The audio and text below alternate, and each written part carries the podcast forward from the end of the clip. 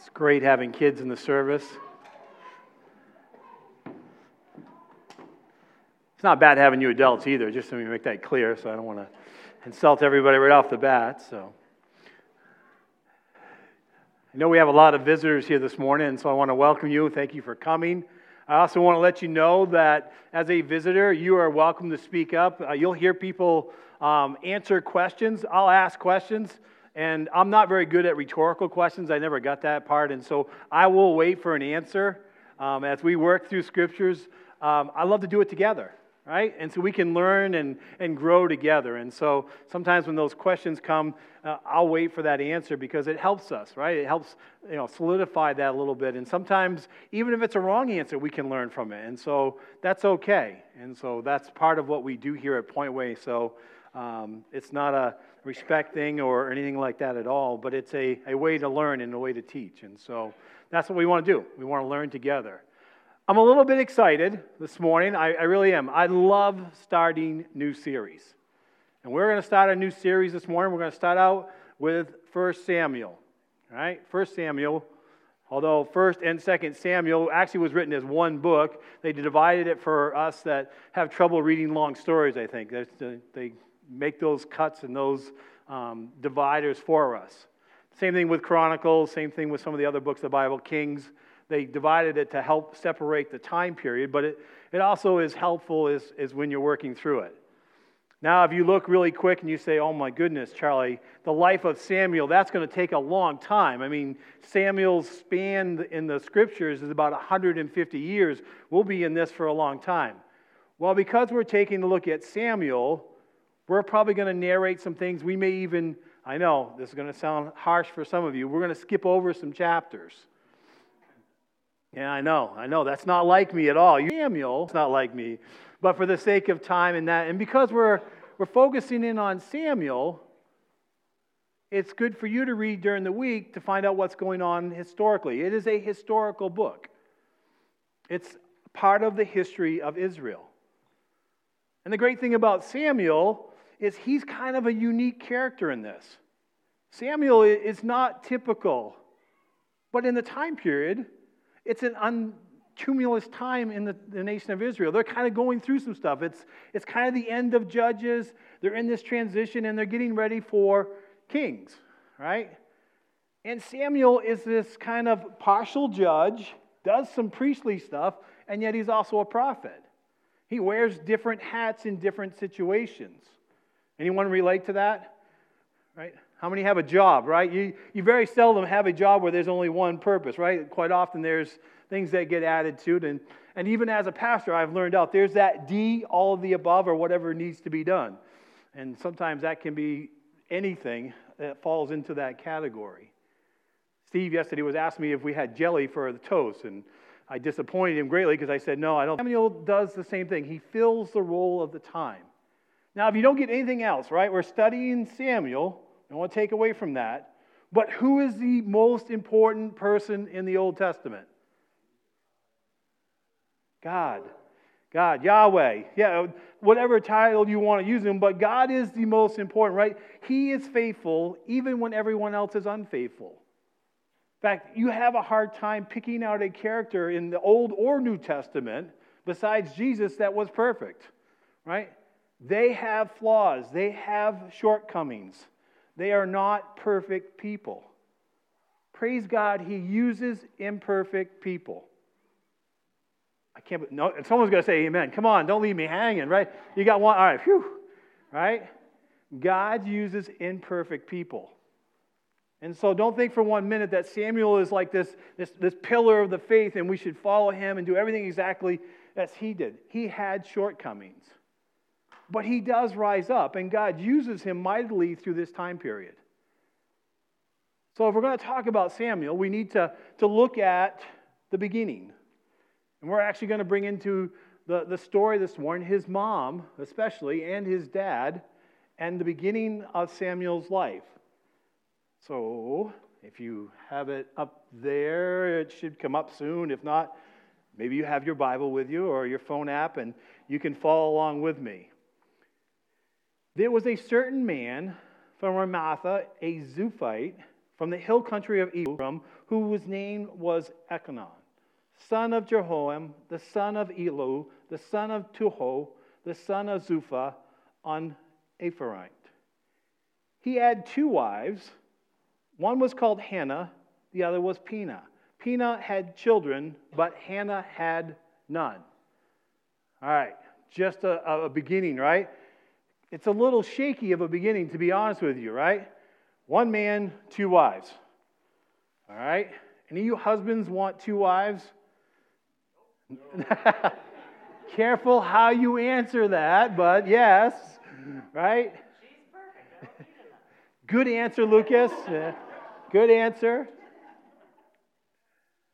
Guess what? It wasn't God's design. It wasn't his plan for any man to have two wives. PJ just stepped back in. I'm going to be in trouble here probably in a minute. But I know PJ's joke from time to time that it wouldn't be bad to have a second wife to take care of some of the housework and some of the things, or when we were raising children. But reality is no. Having two wives in the household is not a good thing. It's guaranteed, most likely, there's going to be conflict.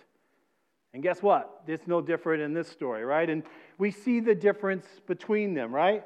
It says Hannah was not able to have children. And Hannah had children, right? And again, especially in the Old Testament, we see, and, and even today, children are a gift from God. It's a blessing. He's the one that, that opens that womb and he closes that womb. And so automatically there's going to be strife in the house, right? Elkanah's not very bright in this. He's got two wives and he's trying to keep them both happy. And guess what? He's not going to do it very well. I would say it's probably an impossible mission for one man to get, keep two wives happy.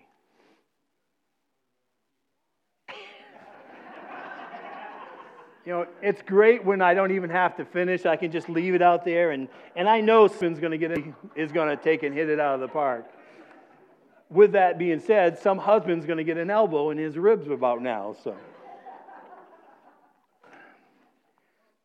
As we continue on, before I get in any more trouble and before you do as well, verse 3. Year after year, this man went up from his town to worship and sacrifice to the Lord Almighty at Shiloh, where Hophni and the Phinehas and the two sons of Eli were priests of the Lord. All right, I have some more characters here. Eli is actually the priest of the time. He is the one that's in charge of the worship. He's the one in charge of the, the sacrifices. And we see, even though this man has taken on two wives and is definitely not in part of God's will, yet he still knows what he's supposed to do, and he's obedient in that regards. Right? He makes his sacrifices. He's leading his family spiritually, we would say. At least in the ritual of sacrifice and what he is supposed to do. So he's being that example. And we have Eli. Eli is kind of an interesting character here as well because Eli, in, in many ways, like Samuel, wears more than one hat. Eli is, by many, said to be the last of the judges. Again, it's in this transition time where things are kind of mixed up. And again, we're not doing a study on Eli, but you wouldn't want to do that either because Eli has some, some great failings as well. But he is the priest of the time. And so he's in charge of the spirituality of the, the, the, the taking care of those who are still following God. Great responsibility. And so he's taking that on. And again, we see here that that is still part of where they're at right now historically. Verse 4 says, Whenever they came, the day came for Elkanah to sacrifice, he would give portions of the meat to his wife Peninnah and to her sons and daughters. But to Hannah, he gave a double portion because he loved them, right? And the Lord had closed her womb. Again, like I said, you can see where there's problems, right? You know, we, I think we talked about this yesterday in men's group. It's amazing how that works. But we, right, we talked about favoritism, right? And, and, and taking care of one, treating one person better than the other. Now you can see where jealousy would happen, right? the, the one who's given him sons and daughters and, and, and, and the family. And again, in an agricultural society, that's important. That's, that's your, your future. And Hannah's not been able to give him a child. and especially not a son. Yet he's trying to compensate, trying to keep both wives happy, and so he gives her a double portion. Double portion to sacrifice, right? Trying to, to help her to, to even things out. Again, he's trying to keep two wives happy, and guess what? He's going to fail in that. It's not going to work. But he's trying. And again, here the Lord had closed her womb. I want to make that clear, right? It's nothing that she's done, nothing that he's done, the Lord. They, they recognized even that day that God is the one that does that work. He's the one that opens up the womb and closes the womb. Children come from the Lord. Appropriate on today as we're sanctity of life and we're thinking that's heavy on our hearts today. This passage speaks well to that. Verse 6 Because the Lord had closed Hannah's womb, her rival kept provoking her in order to irritate her. This went on year after year. Can you imagine, right? You're living with someone who is constantly, I call it poking the bear, right? Needling a little bit. It's irritating, right? That's a long time, year after year, right? I don't know about you, but I don't have much patience for that. If I get irritated, I usually probably say something or speak up or try to fix it pretty quick. But these two women are at each other. Right? Husband's trying, but the two wives are not doing well together. There's strife in the home. It's, it's not going well. And it's not just a short period of time, but it's going now over year after year. And so you can see how this would cause a problem. This would cause a lot of stress and anxiety. Certainly would not be the home that you'd want to live in or grow up in. Verse 7 here it says after year after year, it says, whenever Hannah went up to the house of the Lord, her rival provoked her until she wept and would not eat. Her husband Elkanah would say to her, Hannah, why are you weeping? Why don't you eat? Why are you so downhearted? Don't I mean more to you than ten sons?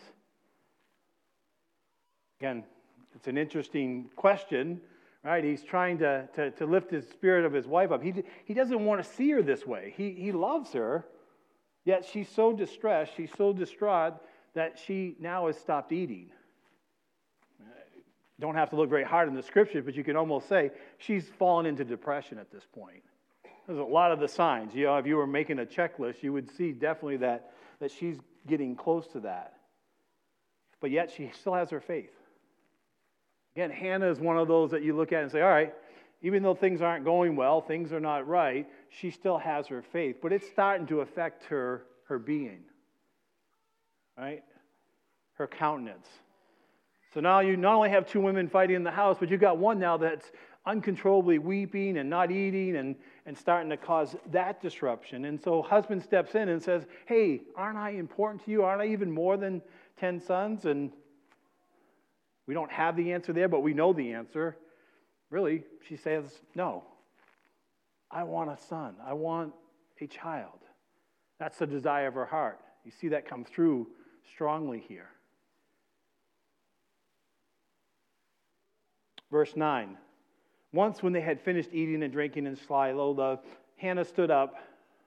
Now, Eli, the priest, was sitting on his chair by the doorpost of the Lord's house under my Bible, I've written a line here because it just kind of caught me funny. And again, take it for what it's worth, but it says that he was sitting down, right? That's not normal, the position of the priest. He would greet people as they would come, he would be standing up. For him to sit down is, is, is not a sign of respect, and it's, it's not part of the culture, even. But many think because Eli was so large, and you'll see if you read on, you'll see why, but and he was of probably older age and, and bad health that he had to sit down because he couldn't stand up any longer. But it's just interesting that he's sitting down. It's not the normal position, it's not how things were done. And so it's an interesting study, and hopefully it will help you as you read on. You may be able to refer back to that later on. And so I'm setting you up for what's yet to come. But Eli is, is sitting down as they are coming at the doorpost. Verse 10 In her deep anguish, Hannah prayed to the Lord, weeping bitterly. I love here. Scripture every once in a while will give us that little glimpse, that little insight into a person's heart. Right? Hannah's not blaming God for her situation.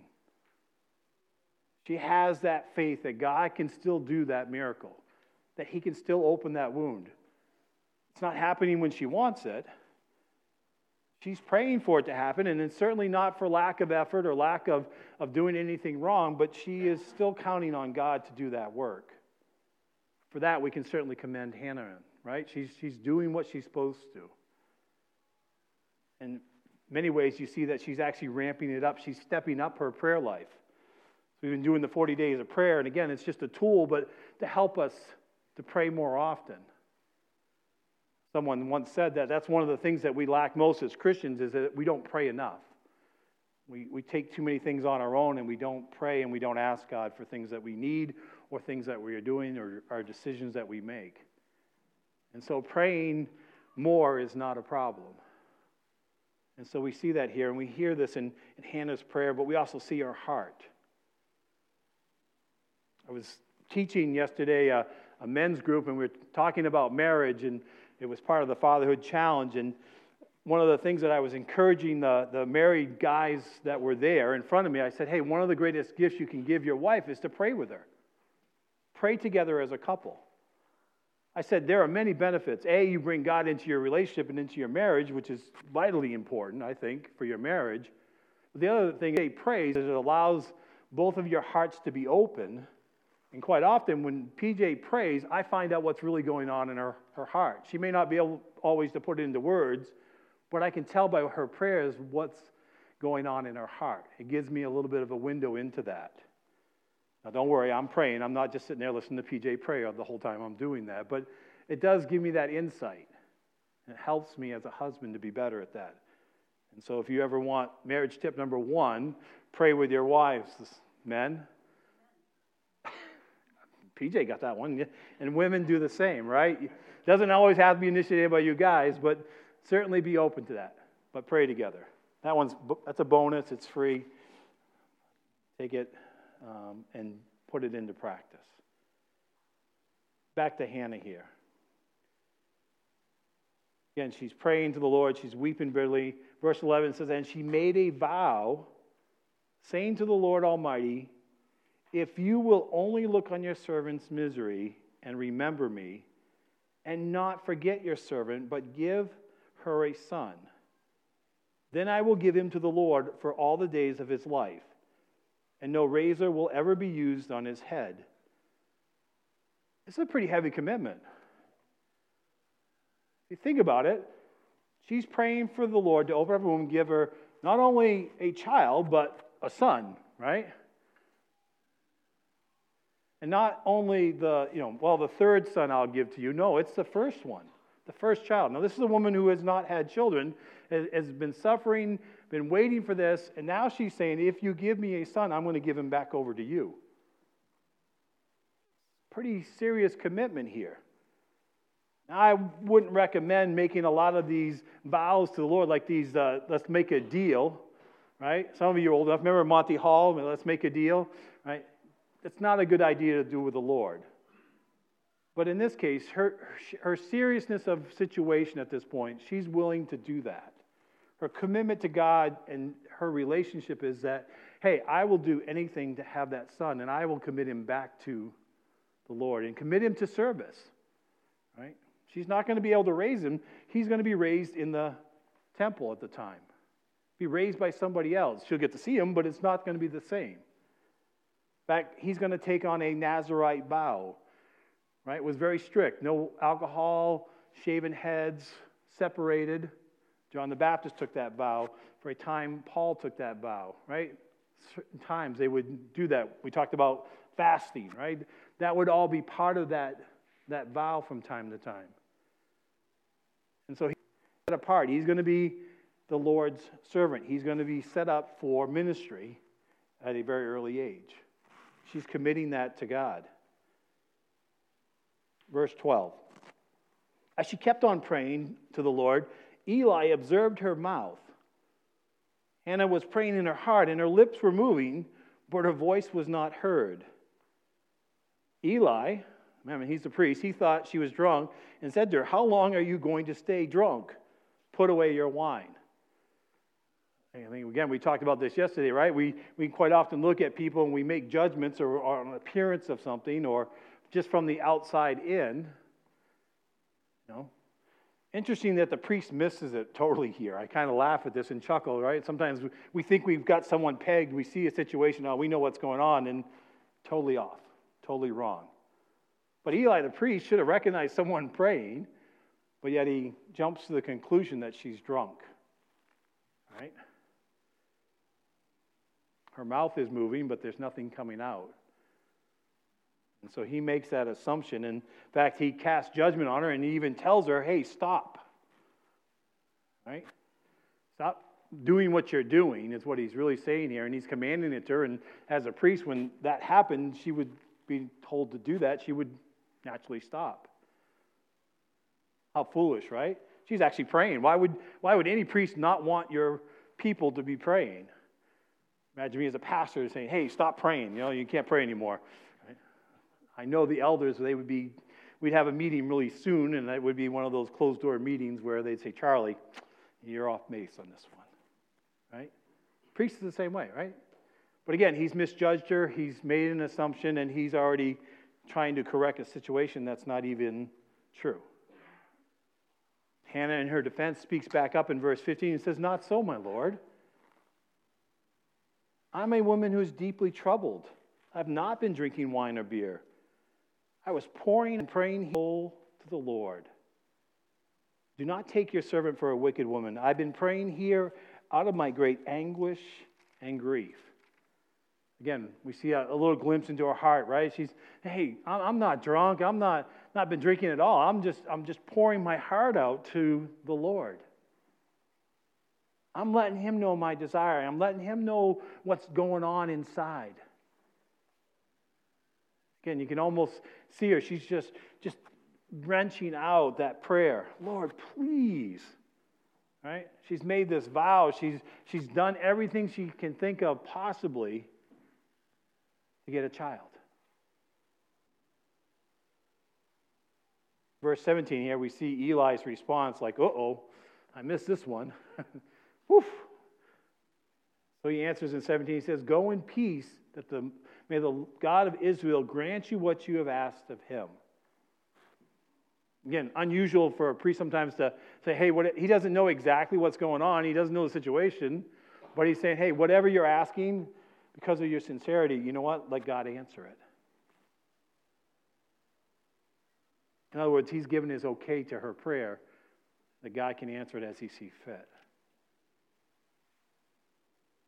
Verse 18, we again see the response. I love the, the conversation that goes on here between the two. It says, May your servant find favor in your eyes. Then she went away and ate something, and her face was no longer downcast. Now we know she didn't get the answer yet, right? She's put up the request, but something has changed. Something probably deep inside her has changed. There's a, a change in her outward appearance, but there's also a change inside. Somewhere in that prayer and somewhere in that interaction, she's been encouraged. She's been lifted up. She doesn't know the outcome yet. She doesn't have any guarantee other than her faith in that God's going to answer it, but she's encouraged and it changes her face, her complexion. She's ready to eat again. You can only imagine that her spirits have been lifted up. The story goes on. Early the next morning, they arose and worshiped before the Lord, and then went back to their home in Ramah. Elkanah made love to his wife, Hannah, and the Lord remembered her. So, in the course of time, Hannah became pregnant and gave birth to a son, and she named him Samuel, saying, Because I asked the Lord for him. Love how God works here, right? And even whoever wrote this, we're not exactly sure who wrote Samuel. Most scholars believe it was Samuel, but, but he had some help because obviously the time period doesn't line up. So someone may have finished it. But regardless, the writer puts that in there. The Lord remembered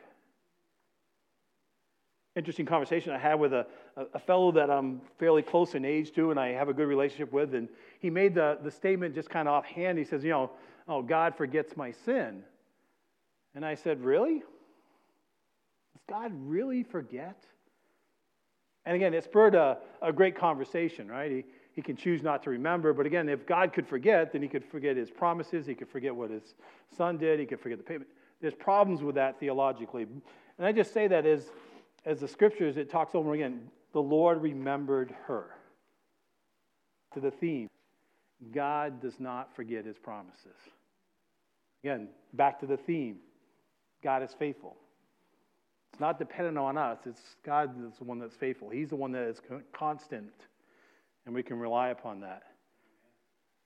I also love how, again, supernaturally, he opens up a womb, but it, everything falls kind of according to plan, right? Scripture is very plain, right? Made love to his wife, course of time, she has a baby. But not just any baby, she happens to just have a boy, a son, right? And so Hannah names him Samuel. Again, the beginning. Now, remember, just, we just read a few minutes ago about that, that vow she made, right? Well, now she's got her son. Now Hannah's going to make a decision. Is she going to keep that vow or is she going to kind of go back on it? That's a, you know, it, was, it sounded like a good idea at the time, but now I got this little baby in my arms, and I got my wish, and now I can show her off. And hey, you know, Peanut, hey, look, I got one now too in the house, right? Yeah, things are better. Mm. That's why we read on. Verse 21. It says, When her husband Elkanah went up to, with all of his family to offer the annual sacrifice to the Lord and to fulfill his vow, Hannah did not go. She said to her husband, After the boy is weaned, I will take him and present him before the Lord, and he will live there always. So Hannah didn't forget, right? She, she remembered her vow, but you might wonder there may be a little bit of wavering here. She's kind of put a condition on it. Well, after he's weaned, right? And again, weaning in that day could take up to three years, and so it was typical in that day. It would take quite a bit of time. Hannah may have been weighing out her decision here a little bit.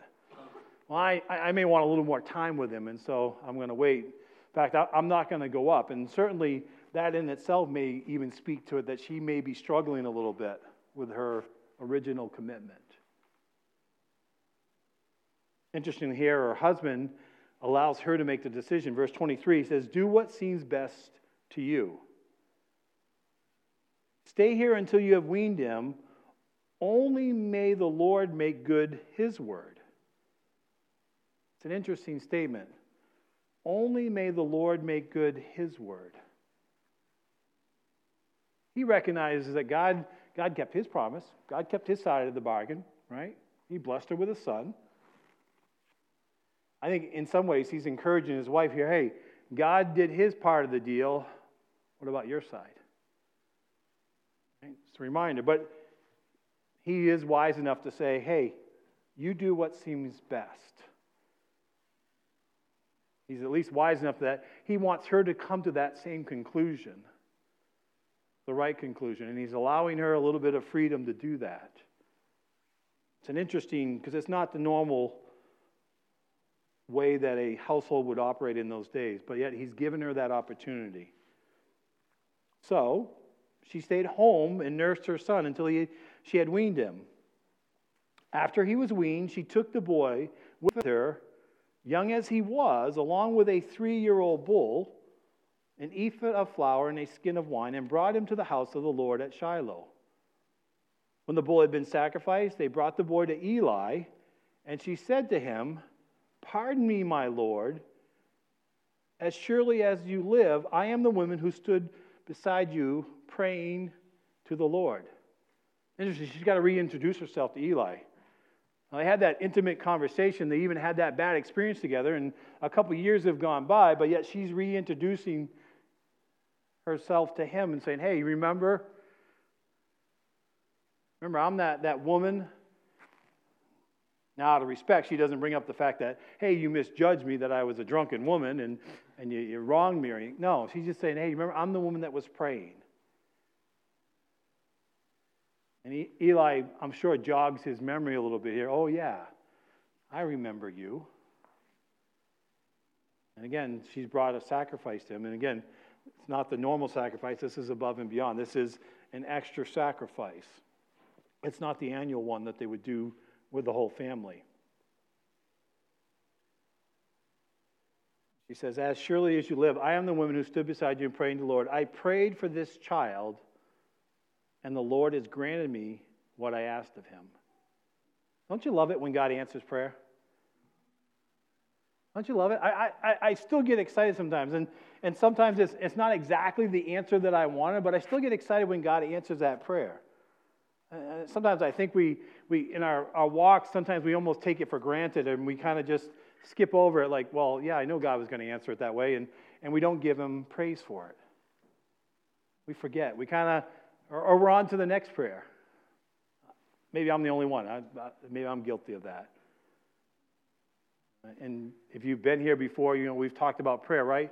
God always answers prayer in three ways yes, no, and wait. Wow, you guys are good. Good job, right? And you know which one's the hardest for me, right?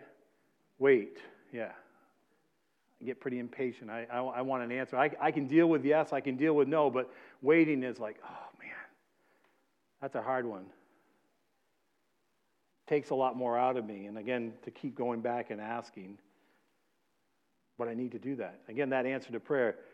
And so she recognized that God answered her prayer. And he didn't only answer it yes, but he answered it exactly the way she wanted, right? She, he gave her a son. And now she's fulfilling that vow. She's coming back around and saying, you know what? I made this vow, and so I'm going to do it. Many of the scholars believe the, the bull was part of the provision, right? It, it, was so much above and beyond. It's, it's not the normal. She certainly could have done a lesser sacrifice, but it's part of the provision. Right? She's gratitude of her heart now is that she wants to give enough to bless Eli and his household and obviously now her son, because now Eli is going to take responsibility for Samuel. A lot of trust, right? Again, Eli's not perfect. We, we know that. And and again, to turn over a three year old to someone else's care, serious stuff. It's not, not an easy thing that Hannah's doing here by any means. She's, she's sacrificing a point way in this and turning him over. Even here at Point Way, we, we don't let those kiddos go out with just anybody out there. And we keep, you know, we do security checks and background checks and training, and, and we have two people, and we, we work hard to keep them as safe as possible. And yet, there was none of those in place. And Hannah's just turning her son over to a priest who, by all accounts, is just okay. In fact, later on, we'll learn that he's actually not a very good dad. But yet she fulfills her vow and she does what God has told her to do. Lastly, here as we close out chapter 1, and we're going to stop here for today, but it says, So now I give him to the Lord, for his whole life will be given over to the Lord, and he worshiped the Lord there. Hannah now has committed her son to ministry into the Lord and to that for the rest of his life. He's, she's turning him over to be dedicated to that ministry, to that, that life of being in the priesthood and being part of that, that worship. It's not a small thing that she's done here by any means. Neither was a small thing that the Lord did for her. And so she sacrifices that time and her son and being with him to the Lord. So, what can we gather out of this this morning? What, what, are, what are some of the takeaways? I always like to, to, to give a little bit of a, a takeaway, right? Again, who's the one who is the story about? God, right? God's faithfulness. God's faithfulness. Does God use perfect people? No. Praise God. He uses imperfect people. So I also flip that. We don't have to be perfect in order for God to use us. And prayer. Is prayer important? Yeah, it's vital. It's very important. So is that dedication to the Lord, because He will be faithful. Bow with me, please. Oh, gracious Heavenly Father, we just thank you so much that you are faithful. And Lord, that you choose to use us even though we are not perfect. And Lord, my prayer this morning is that for each and every one of us, Lord, that you would use us this week. That we would have an impact, that we would be that light to those around us in darkness. Lord, remind us to pray and to pray fervently and to pray for those things that are dear to us and those things that, that we need on our daily, moment by moment walk with you. Lord, may we be known as people who pray. And Lord, we praise you for the answers that you give. We thank you for the way that you answer our prayers. And Lord, just continue to bless and use each and every one of us. We ask this all in Jesus' name. Amen.